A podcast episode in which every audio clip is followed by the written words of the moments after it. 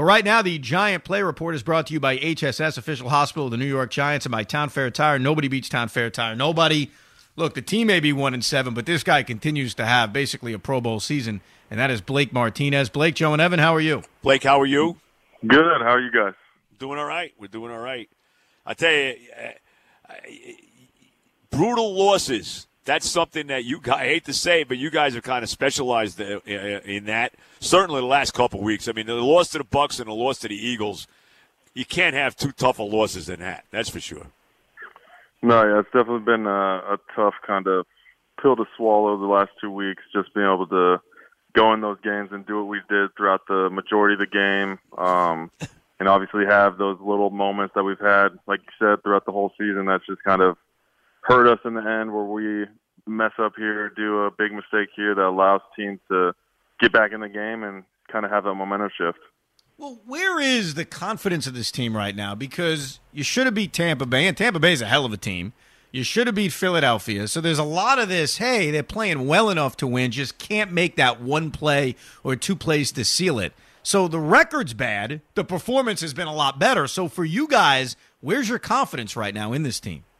Well, I think we always have a ton of confidence what we're doing, especially how, like you said, how we've been playing, how we've been improving throughout the whole season. Um, and you see multiple games, whether it's, I think, I don't know, in our eyes, we see six games there that we easily could have won. Um, and the whole season could be different. And so it's those type of aspects that we take and, um, every single, like I said earlier, every single week we've gotten better and we keep trying to strive to have that complete game and have that moment, that tilting point where all of a sudden instead of tilting in a negative aspect, we make that that one or two plays uh, that all of a sudden swings the game in our favor and, and seals it. I'll tell you one thing, Blake. The defense is really starting to come on and play excellent football. I mean, you, you, you guys again. I thought you gave Brady trouble uh, a lot in this game. I some I think there were times where, you know, he was a little uh, miffed about what you guys were throwing at him. Uh, I, think the defense is really starting to play pretty well. How about how about where your defense is right now? No, I think we're we're in the, moving in the right direction overall each week. Uh, Pat does a great job getting each and every one of us in the the right spots and understanding our strengths across the board, and then also his ability to set it up to make guys like Tom Brady not understand what we're in, um, fool him uh, pretty much out there on on Monday, and it's just been great to see guys understand it and start start seeing what uh, Pat needs us to do on, on every single play. You know, one thing Joe and I were saying after the game, and I don't know if you guys think this way, but the officials really did a number oh. on you. I mean, I, I got to tell you, as an independent observer in this, they they really did. I mean, the personal foul they called on your teammate Yiadom, I mean, that was embarrassing. I mean, somehow they're yeah. calling, you know, helmet to helmet contact. Give me a break. Did you guys feel that frustration? And obviously, there were a few on offense too, which you get a view of from the sidelines, but did you feel that way coming off the field about the way this game was officiated, the way we did? No, yeah, you definitely look at the game in that aspect and seeing certain things, like you said, Yiadom hit, which none of us thought was actually should have been a flag, obviously.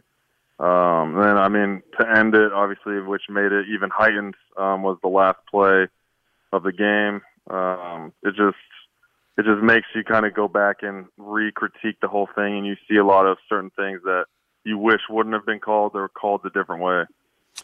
Yeah, and and that play with the two point conversion. I mean, you know, it's bad enough if they didn't make the call at all, but to throw the flag and then pick the flag up after they have one. You know, I always love it when the officials have one of those, uh, you know, summit meetings.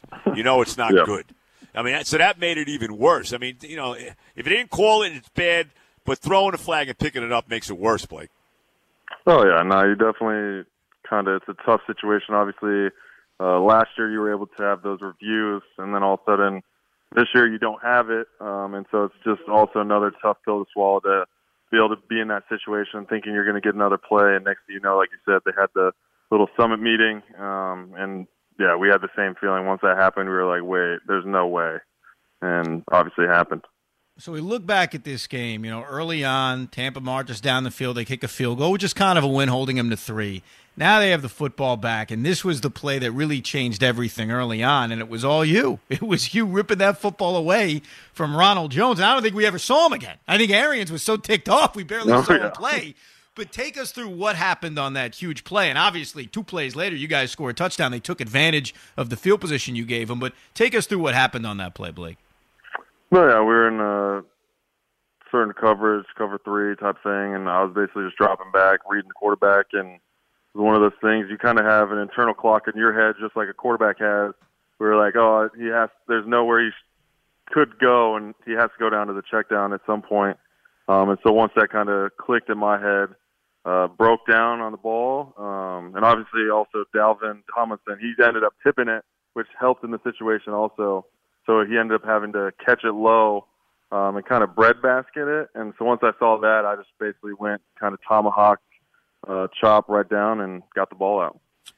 Blake, how about where you guys are now? I mean, you you're one and seven, but you know the division is still not really completely out of play. I mean, let's you know let's be honest about it. When you got a losing a team with a losing record in first place, and you're playing Washington this week, that's the game you one one win so far this year. How about now going in and playing them uh, and try to make it two against them on on Sunday?